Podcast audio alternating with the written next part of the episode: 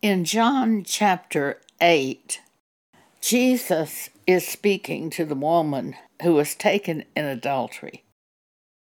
And Jesus forgives her of that sin. But then Jesus says something very interesting Go and sin no more. You can't continue in your past sins after you have been forgiven by Jesus.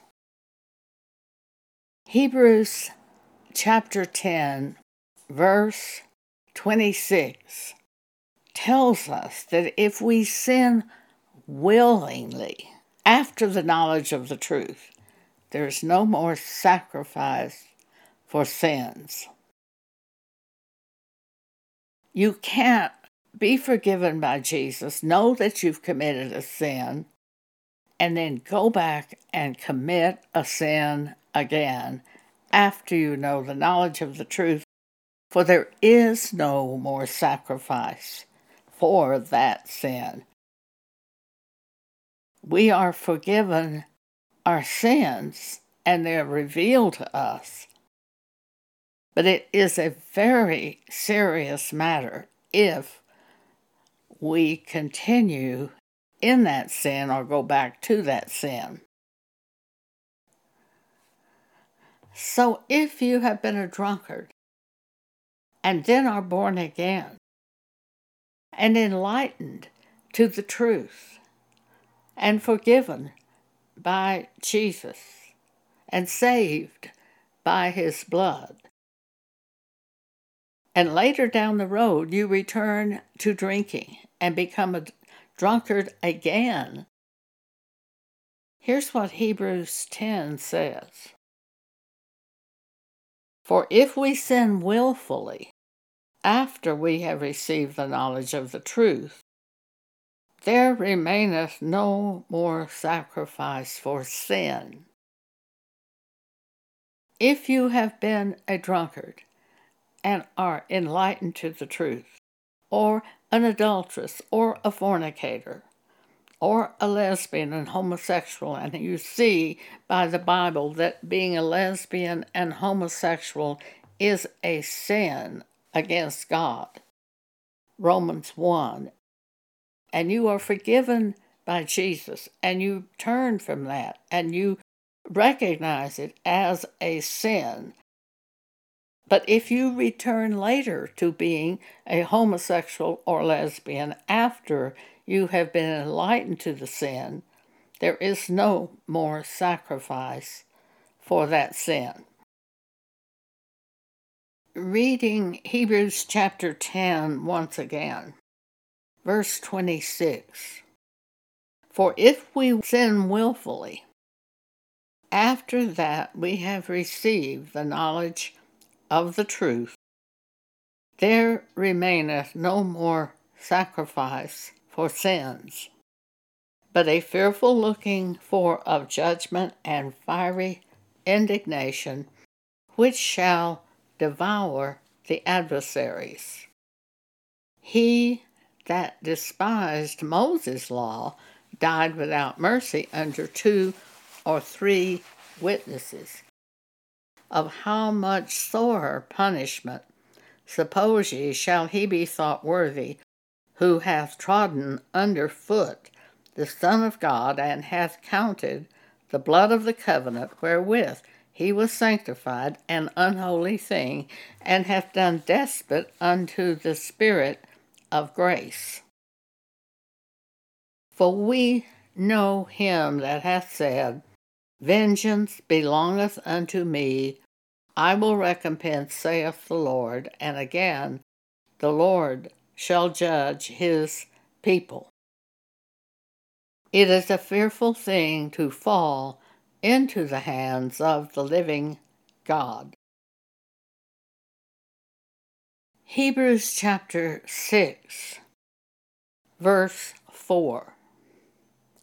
For it is impossible for those who were once enlightened and have tasted of the heavenly gift and were made partakers of the Holy Ghost and have tasted the good word of God and the powers of the world to come, if they shall fall away, to renew them again unto repentance, seeing they crucify to themselves the Son of God afresh, and put him to an open shame. 2 Peter chapter 2, Peter says, For if they have escaped the pollutions of the world through the knowledge of the Lord and Savior, Jesus Christ, they are again entangled therein and overcome.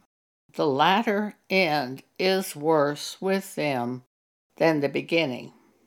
For it had been better for them not to have known the way of righteousness than after they have known it to turn from the holy commandment delivered unto them.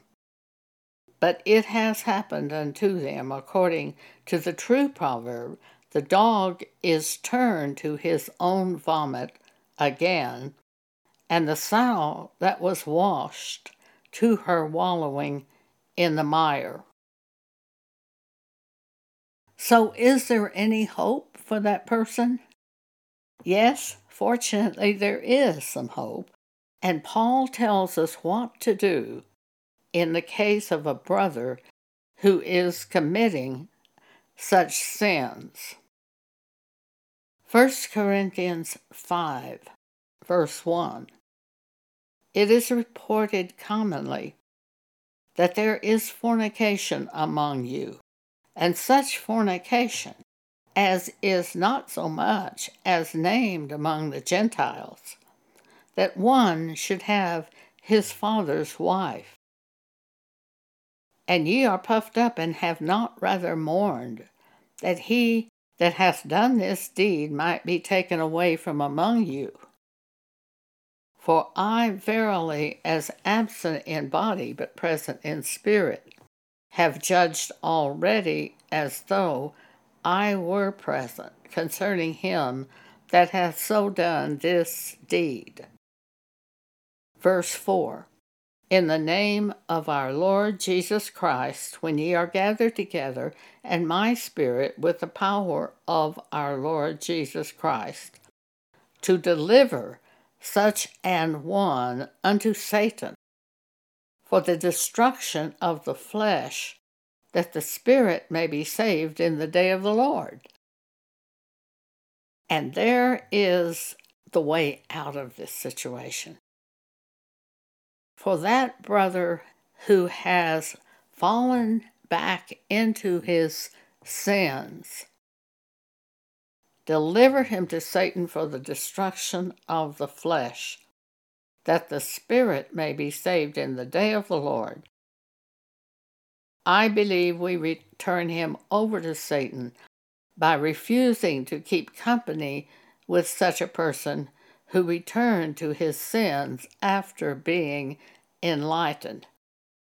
Because the Apostle Paul tells us in verse 11, But now I have written unto you not to keep company, if any man that is called a brother be a fornicator, or covetous, or an idolater, or a railer, or a drunkard, or an extortioner. With such a one know not to eat. Verse 13 Therefore, put away from among yourselves that wicked person. Why is he automatically considered a wicked person? Because he knows the truth from God and chose to go back to the sin. That is wickedness. You can't teach him by instruction. He would have to have his flesh destroyed by Satan, and then he could be saved. I believe that's what Paul is telling us with this passage of Scripture, and that gives us hope. I attended a church where the man who was teaching our singles class was committing fornication. I heard about his girlfriend. None of us knew he had a girlfriend. He didn't bring her to church. I went to him And I said, Tell me about this girlfriend. And he was very evasive. And I point blank said, Are you having sexual intercourse with this woman? And he answered me in this tone of voice Of course. He didn't repent. He wasn't ashamed. He wasn't embarrassed. I'm sure he would have rather I not found out about this. But he showed no repentance, no shame. And I said to him, Oh, you know the Bible as well as I do. I can't attend your Bible class. I can't keep company with you. I can't eat with you. I can't be around you at all. And he said, That's right. He didn't care. I was extremely grieved over him. Several years later, I can't remember whether I communicated with him by letter or by telephone, but he said to me, Fornication is no longer a problem for me. And I felt he was telling me that his flesh had been destroyed. And that's exactly what Paul said would happen. And I hope his spirit is saved in the day of the Lord. So, this is the way out. Put them away from you. Put that brother now, not an unsaved person, not the world. It's that one who says he's a Christian. If he demonstrates he's returned to his sins, put him away from you for the destruction of the flesh. Turn him over to Satan by putting him away from you, that his spirit might be saved in the day of the Lord. Thank you for allowing me to share this with you today.